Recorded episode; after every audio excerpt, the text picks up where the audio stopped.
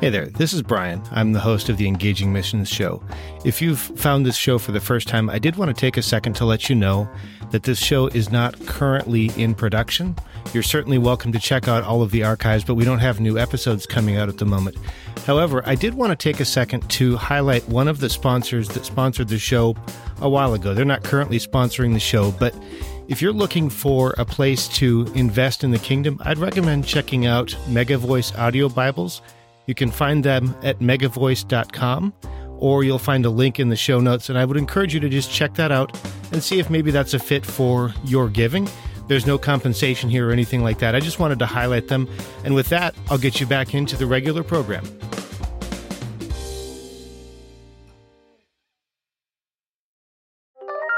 This is the Engaging Missions Show, episode 253. This week we're talking with Marcus Rose about boldness and the importance of discipleship. It's never about what does the church want me to do, but always going back to that, where, where do you want me to work on? Welcome to the Engaging Missions Show, where we are bringing missions home. Here's your host, Brian Ensminger. Thanks so much for stopping by and welcome to the show. We want to provide ways for you to hear a message, make connections, and take action.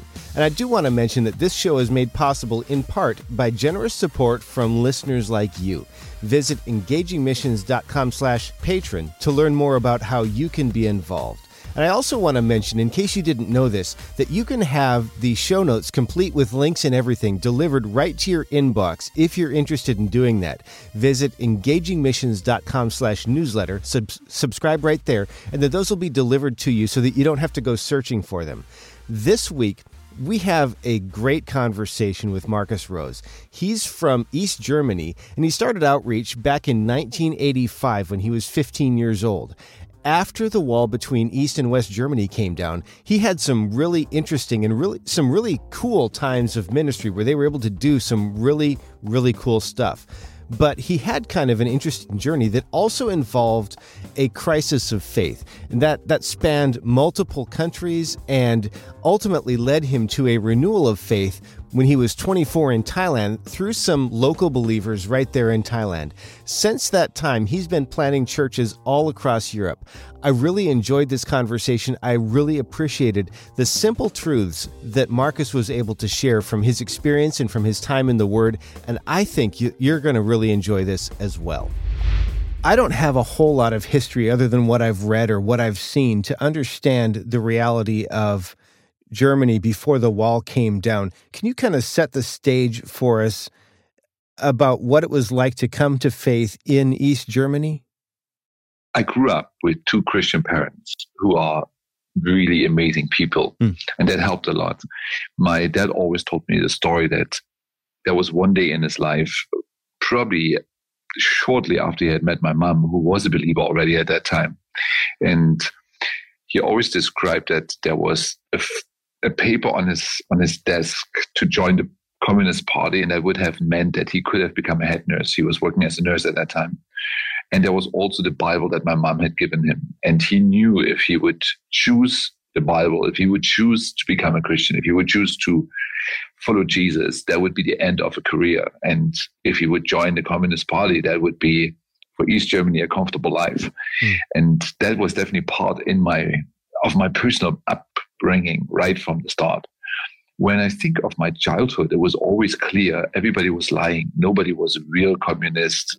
Barely anybody was a real communist, but everybody was playing along. So in 85, I never saw the, the oppression that people had in the 50s or probably in the 60s. I was too young for that. It was more a very hypocritical society where everybody was afraid of of having negative consequences if they speak up, if they behave differently that was expected from them. But I had seen my parents, my dad had become a Lutheran pastor later, and that meant they pretty much lost all their income. And seeing their example made it easy for me to look for God and, and say, I want to, I want to know who I really am. That's right. But in my class, in my classes uh, at school, I was usually the only one who was a member in one of the communist youth organizations. That was, I'm actually grateful for that. It made it always very clear you have to take a very clear stance or there will be nothing left. Mm. Did that answer your question, Brian? Yeah, I, I think so. what it sounded like was that within the culture, your family kind of stood out a bit because you yes. lived a life of integrity. Not that everybody else yes. believed something completely different, but that they were willing to walk differently than they believed. Is that accurate? That might actually be right. Uh, I always remember my parents as people of great integrity. My dad just had his 70th birthday, and all our relatives were there. And my sister, my wife, my sister's husband, we just shared with all of them one more time and probably never as strongly as, as now what we learned from my dad's life about the character of God. And that was, that was just amazing. It was just amazing because they all looked at us and they knew it was true. After the wall fell, you had a season that was kind of a crisis of faith. Can you share with us what led to that? I think I grew up in this in this mindset. I, I will never forget this one situation where we were sitting on the dinner table with my with my family, and there was one of my cousins present, and that was before the wall came down. And my cousin said, "Everything is so much better in the West. You have 100 different kinds of pasta, and there's so much variety." And he said, "Hmm. At the end, it's all food, right?" Hmm. And it expressed it expressed so strongly this belief my parents had. It's a sinful world on one side of the wall, it's golden, then on the other side of the wall. But at the end, it's all the same. It's, it's all a world that is not as God originally wanted it. And, and so when the wall first came down for, in East Germany for two years, everything was possible. The laws didn't apply anymore. So I was only 17 at that time, but together with my friends at age 17, 18, we went into all the schools in the whole county and we asked the headmasters if we can share about Christ. And they led us into the classes. So we could, we could share about Jesus with every single one in the school. And then on the weekend, we would do something like a, a youth meeting, inviting all the people to come. And we saw people really getting saved. That was amazing. After about two years, two, three years, when the reunification of Germany started to come in, then everything changed. It became a very tight system and the West German system took over. And for me at that time, I had nothing to do with it. I, I did not know how to behave anymore. I had not, at that time, I had not learned to reach out to people on the street. I was just floating with relationships that I had, and none of that worked anymore as before. So, out of my personal conversion, out of this experience when I was 15 to be really called by God and starting to churches, starting uh, to start churches. I did not know how to do it anymore. Hmm. So I never, I never denied Jesus. I never said anywhere, I don't believe that Jesus is the Son of God. But I did not know how to live with this Jesus anymore. Suddenly everything was possible and on the other hand was not possible. And churches that I met were, were much so with themselves than than with reaching out to the lost. I just did not know what to do. And in that period, I had started to study theology and German liberal theology because I didn't know better. So I got confused. How reliable is the Bible? If I don't know what to do with my Jesus, then what are we going all together? Mm. And that led to a personal, that led to a personal when I say crisis of faith, I was not actively following Jesus anymore because I did not know how to do it. That I had not learned.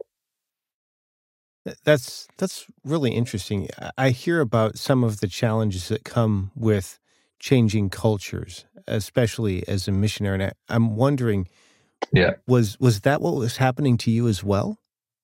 For me, it's one of the one of the big traumas of my life when I was a teenager, especially during that period when the wall came down, I wanted to do the will of God. I wanted to see people being saved. And I was actually, that's how it feels to me. I was running around in Germany trying to find people I could learn from. Nowadays, I would say I was actually looking for somebody to disciple me. I was looking for a group of people more experienced than me, willing to step out, willing to reach out, willing to disciple me and willing to help me to disciple others. And when I didn't find that, I, I felt just lost.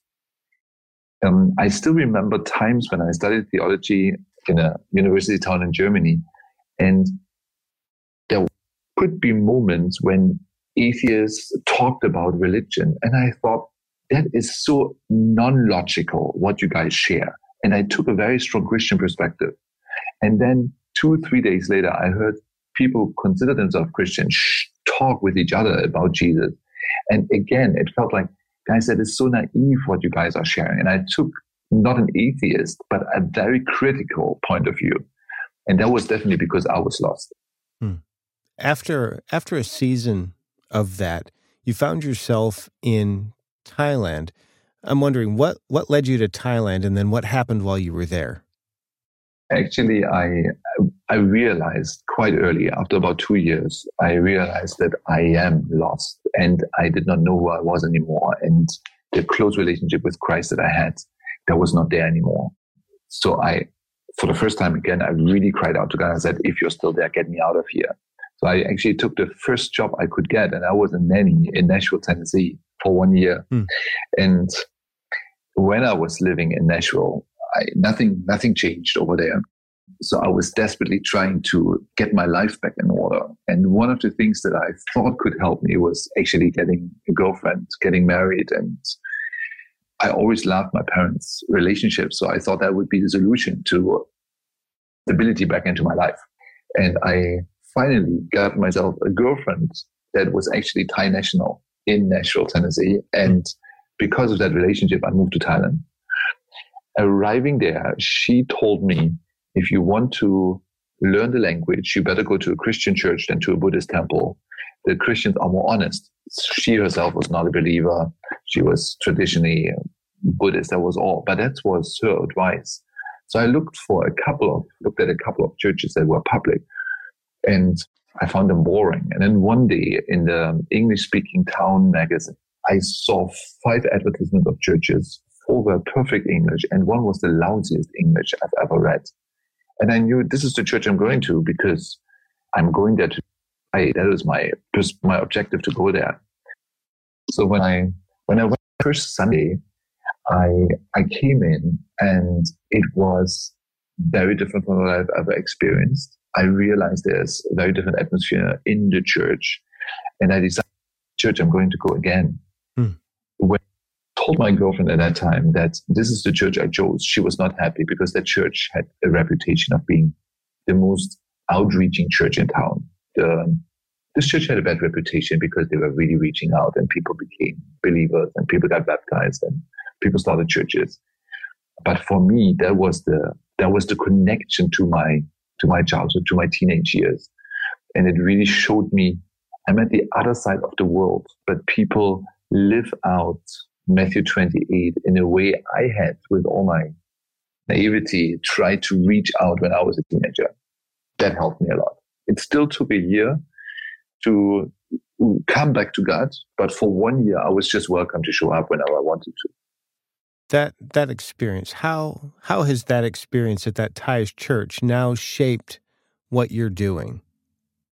I I first of all I saw people reaching out it just happened everywhere. It was not just organized events. It was going to the park and talking with people while they were doing sports. It was deliberately going to university, going to the cafeteria and sit down on doing questionnaires with people, trying to get to know people. So I saw them reaching out and I saw them reaching out beyond subcultural groupings. At that church, there were former prostitutes, there were Mercedes Benz drivers, there were very old ladies who barely could read, and there were very young highly intellectual PhD holder. So that that really the gospel has to be shared. That was the first thing I saw. The second thing I, I saw already when I when I hadn't recommitted to Christ was that I that I saw they had a sort of discipleship structure. I didn't understand it before I really became part of it, but I saw it was there. I saw that people were being serious. People were reading Bible one on one. People were praying together. It was even if they had central meetings, it was always there. And very, very early, I realized, well, this is just a daughter church of uh, a church that was started in 91 in Bangkok. And supposedly they are starting churches all over the country.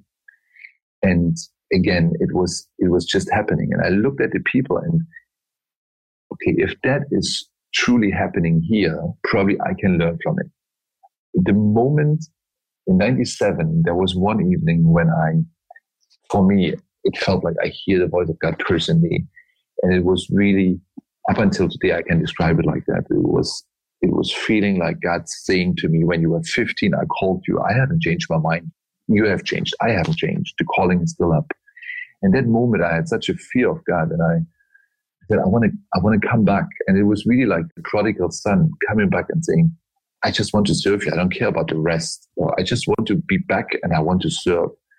And from day one, one of the one of the Thai couples, they were both jazz musicians. They usually played in lobbies of hotels to make enough money. But the most of their time that actually went into the kingdom of God.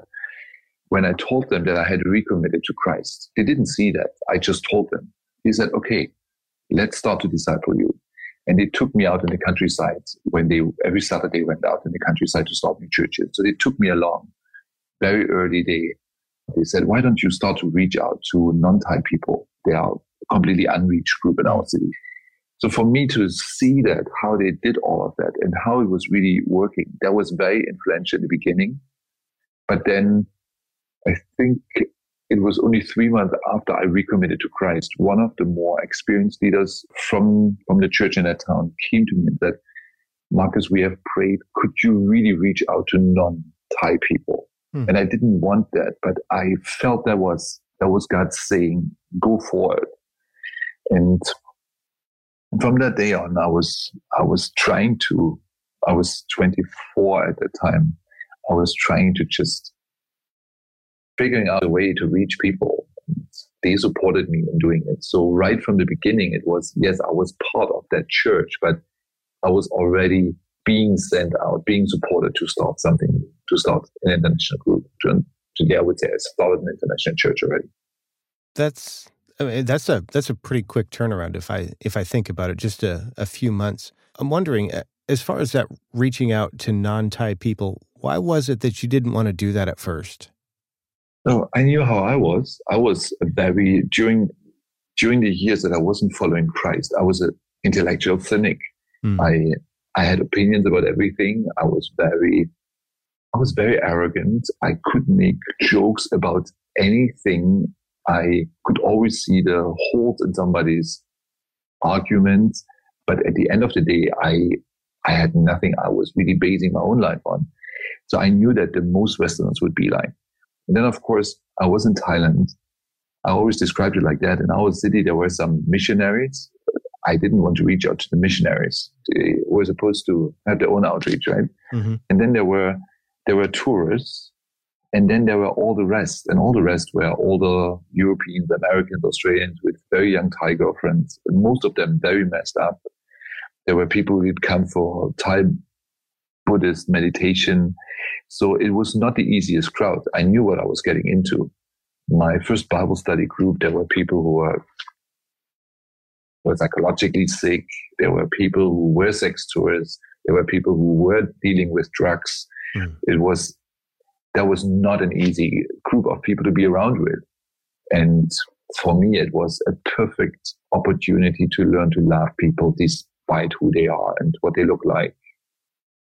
I appreciate you sharing that. One of the things, and you kind of answered this, a lot of times we talk about results when when we do some kind of ministry. We talk about the results. I was more interested in the results in you, and it sounds like one of those, at very least, was learning to love. Was there anything else in your life that came out of that? It's interesting that you mention we are very focused on results, and and usually we don't talk much about the fruit of the spirit and how that grows in us if we are if we're obedient, if we learn to overcome ourselves.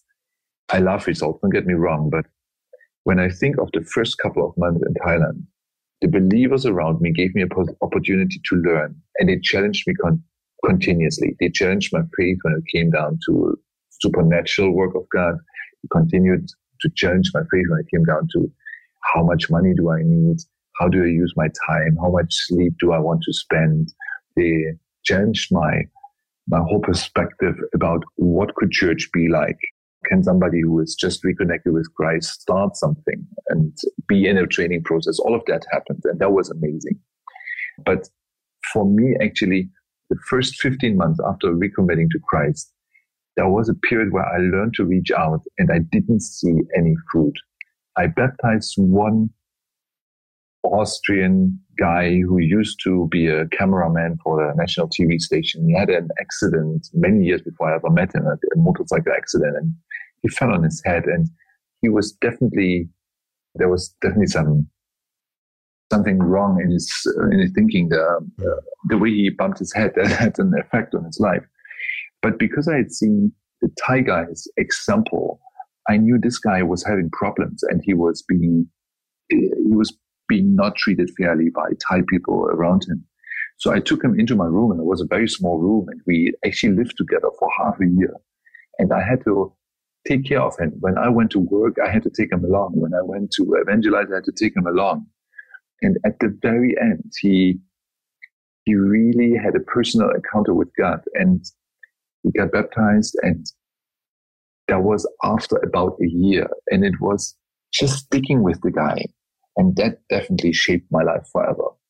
It, it reshaped what I think relationships should be like towards people, but especially in the kingdom of God.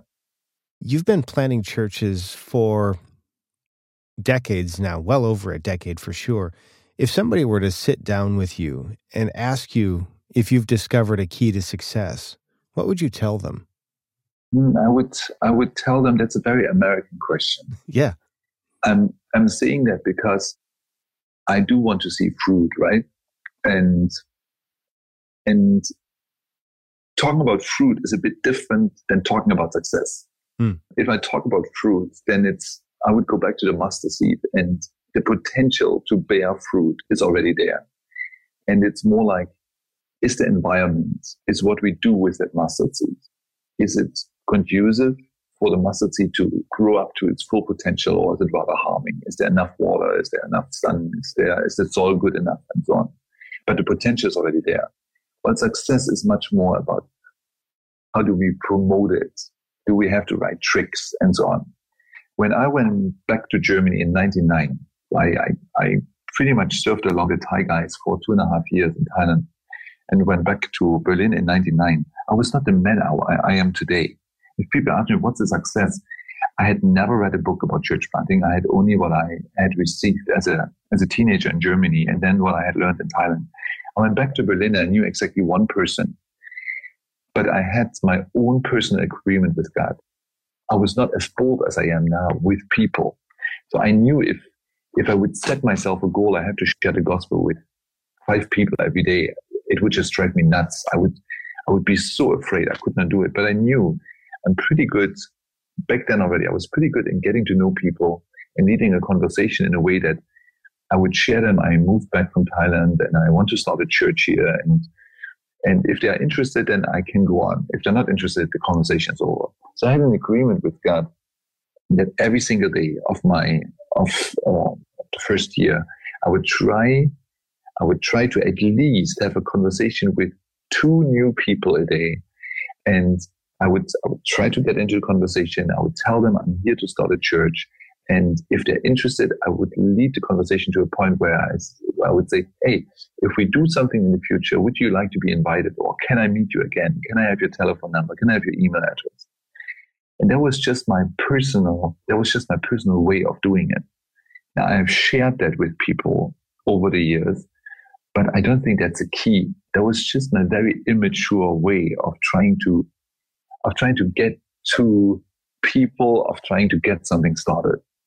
I could also share that in Thailand, they had good discipleship and so on, but I realized very early already in, I came back in 99, already in 2002, 2003, one of my first, one of my early friends challenged me and said, Marcus, if you really want to become a church planting movement, I have to tell you, I could not lead a Sunday service. I do believe that I can reach out. I do believe that I can disciple people. I'm fully behind everything that you are communicating. But if somebody would force me or if somebody would communicate, church needs to be something where I have to preach every Sunday. I, I would, I would not be able to do that. And actually, this guy back then he was he was quite new in faith, but now he's a professor for mathematics. So hmm. this is a capable guy. But he told me I cannot imagine doing that. And so I realized quite early I would like to do the shift more to a house church, simple church approach, not as a rule for everybody, but because that is what the most people can do in their lives. So that is something that helped to create an atmosphere where people believe I can do it. At least the house church can always start around me. But, but if you ask me, do I think that is the key to success? Then I would say no. What I try to do and what we have been, I think, very successfully trying to do all over the years, we have been trying to help people to go back into, we always call it the three steps of spiritual planning. The first step, go back and ask, what are the qualities God wants to establish in your life, in through your life, in the ministry, in the world around you, I don't know, in the next year, in the next couple of months.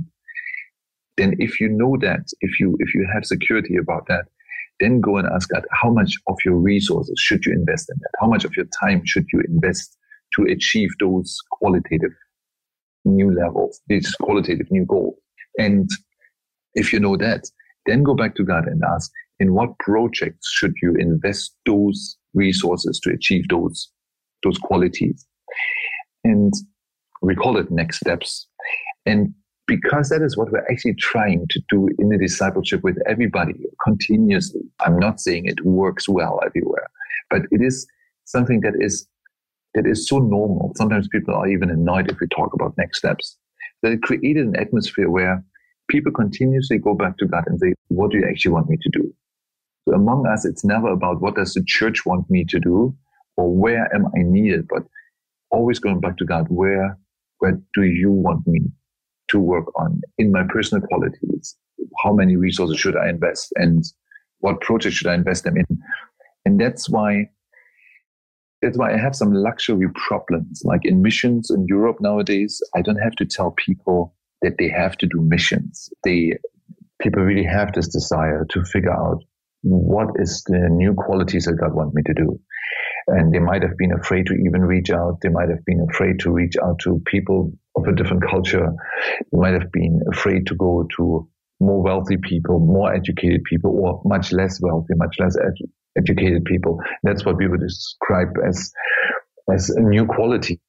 Your level of faith grows, your level of love grows.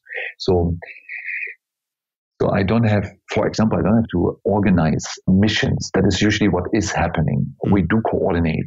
So Sarajevo would be one example. In, in, one of the house churches, in one of the churches, somebody would say, I, I don't know. I, I've never thought about Bosnia Herzegovina.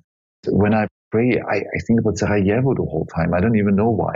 And somebody else might say, why don't we just take a trip down? We go down for three, four days. We walk around, we pray, we see if we get to know somebody and let's see if that is really something that God has put in our hearts. And, and this is, this is how sometimes the first house church starts somewhere.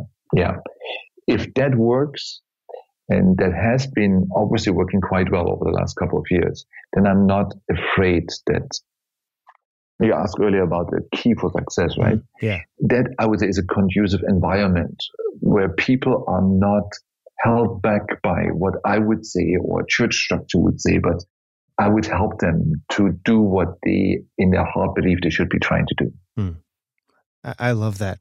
You wrote that multiplication needs personal discipleship. What did you mean by that, and why is it so critical?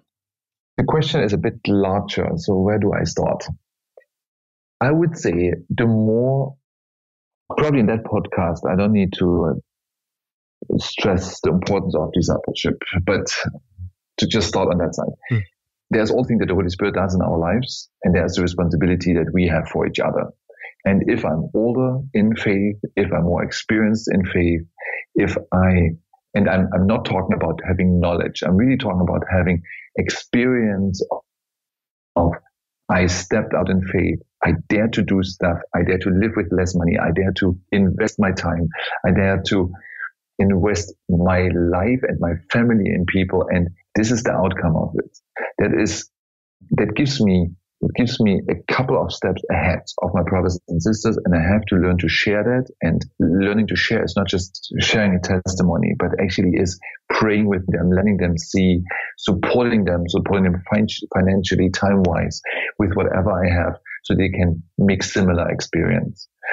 And I'm not sure if that's true, but one of the guys I've trained in the States, he said, Marcus, we, we have so many discipleship programs but that I would consider is not what I'm talking about. I'm talking about discipleship, taking people along. When no matter what I do, I will take people along. We will pray on the way there. We will evaluate on the way back. I will try to get them involved. That I do consider is Matthew 28. I don't know how we're going to raise a new generation of leaders all over the Western world, not even considering the rest of the world, but I'm I'm mostly involved in the Western world right now. Except you really get everybody involved. And so they have to see, even though I have a high flying job, it's possible. Even though I have a family with young children, it's possible. They have to see it, they have to experience it. The personal level of, of, of really discipleship, I would say it's a matter of responsibility. If really people behind me start to stress themselves, stretch out and go back to God and say, what do you want me to do? They still live in a sinful world. Satan will not stand by on the sidelines and say, oh, this guy is getting bolder. He will attack this guy. He will make it tough. And our God will allow him from time to time to really do that. So to prepare somebody in personal prayer, in personal talks, prepare him theologically, prepare him in terms of life skills, looking through his schedule with him, working on him, working with him on his discipline, on his discipline in spending money and on his discipline in communication and his discipline in how to set goals for himself and so on. Those are things I can do them in a group setting, but a lot of times group settings are, first of all, not flexible enough I need to get everybody together. If I have highly involved people, to get them together regularly is not that easy. I can do that much easier on the phone and a person to person conversation. But also, some things are just too personal. I've been challenged by people over the years, Marcus, why don't you take people together more in groups? And, and I would always say if it comes down to iron sharpens iron and we talk about our experience, then that's not a problem. If it comes really down to this is what we've talked about in recent months. What has been happening with it? Then I have to take time individually with people and I have to ask them questions. And then, of course, there's still a group setting. So that is, is running, running through things with them. And then I'm not sure if, if the listeners would agree, but to be able to go and do stuff because I do believe God wants me to do them that will a lot of times make me a lonely person. Not because I like loneliness. I'm married. I have three kids. I have amazing friends around me. But I have to be able to say, I'm doing that because my God wants me to do it. Not because it's an organization, it's a church that is, that is us doing it. And especially if I reach out and I am faithful with what God gives me, I should have at least one, hopefully more than one, but at least one person who feels responsible and who will eventually visit me in prison, but definitely will visit me, definitely will be there, proactively be there if I have problems in my marriage, if my children go nuts on me, if mm-hmm. yeah, it's because I was bold, there's not enough finances, or I get in trouble because people don't feel loved anymore because I already have started something new and very visionary. Mm. So it's always easy to say it's our responsibility. And at the end, our responsibility a lot of times means it's nobody's responsibility. So at least it should be someone's responsibility who is ahead of faith and takes it, makes it his own responsibility. Wow, that that's good. As we draw this to a close, I'm wondering how can we best pray for you? I love that question. It was in 2017, early 2017, that I told God I'm the wrong man for the job. Not because I'm, I don't see what has happened, not because I'm not grateful for, for all the things that have actually come into place, but I felt like I stuck in my character, in my personality. One of the things I would, I, would, I could could describe is whenever I read the story about Jesus, how he went into the temple and how he got upset and he turned over the tables of the money changers and so on. I felt in my heart, this kind of righteous anger I should feel as well, but I don't feel it. And if I would ever feel it, I would actually be very embarrassed to feel it. And I would like not to do anything that Jesus has done here. And I knew, and I always repented in the moment, I knew uh, if my Jesus is like that, I should not just feel it like that. I should be willing to do stuff like that. So, but I realized I, I was, I was stuck on that. I would say in the last one and a half years, I have really changed. I've changed because there were a lot of hardships. There were personal controversies. There were people who I trust with all my life who disappointed me. Mm. And for the first time also, I had to tell people I, I do not want to serve with them anymore because I think they're dangerous for other people. That is something I hadn't seen before. So I feel like I had a personal breakthrough. Not I feel I can see it. I see how I respond to things, how I react in situations. But I learned over the years, if a breakthrough is there, that can easily, that can easily be buried by all the other things that are happening in my lives and in other people's lives. And so I, I would really like to see that to, to grow steady, to grow steady. And there are certain things that I would like to do more. God has been starting to talk to me about being more public.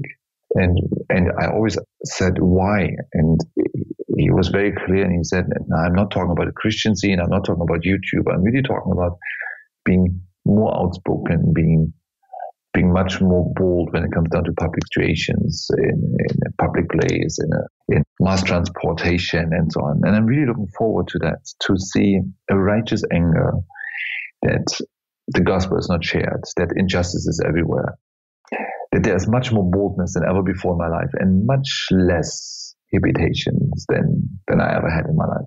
That is definitely what I want to see. Wow. For, for those of you listening, I would like to encourage you right now to go ahead and pause the recording and pray for Marcus. Pray for this boldness, for this righteous anger. Pray for God to make his path straight so that he can know the way that he should go and that God would illuminate that path for him. Marcus, I just want to say thank you so much for for being here and for taking the time to do this. I really appreciate it. Thank you very much, Brian, for having me. I'd like to say one more huge thank you to Marcus Rose for taking the time to be with us. I really appreciate him opening his heart and his story so that we could learn from what God's done in his life and to, to be better for it. I'd also like to say thanks to Jeff and Gabby for the ongoing work that they do to make this show wonderful. Show notes are available at engagingmissions.com slash Marcus Rose. That's where you're going to find links to the things that we talked about as well as ways to connect with him or if you're listening in your favorite podcast app because you've already subscribed to the show, you can very likely just tap or swipe or click through so that you can find those right there. Make sure that you come back in a couple of weeks. We're going to be hearing from Jonathan Frederick about how his entrepreneurial pursuits have opened up opportunities for him to share God's love to some people that really needed it. I think you're going to really enjoy that conversation. The best way to make sure that you don't miss that is to subscribe using your favorite podcast app. Visit engagingmissions.com slash subscribe choose your favorite app and then just subscribe to the show right there. And if you have a story of how you've been equipped, challenged, or inspired through the Engaging Missions show, I'd love to hear from you. Send an email to feedback at engagingmissions.com. One more time, really looking forward to connecting with you in a couple of weeks.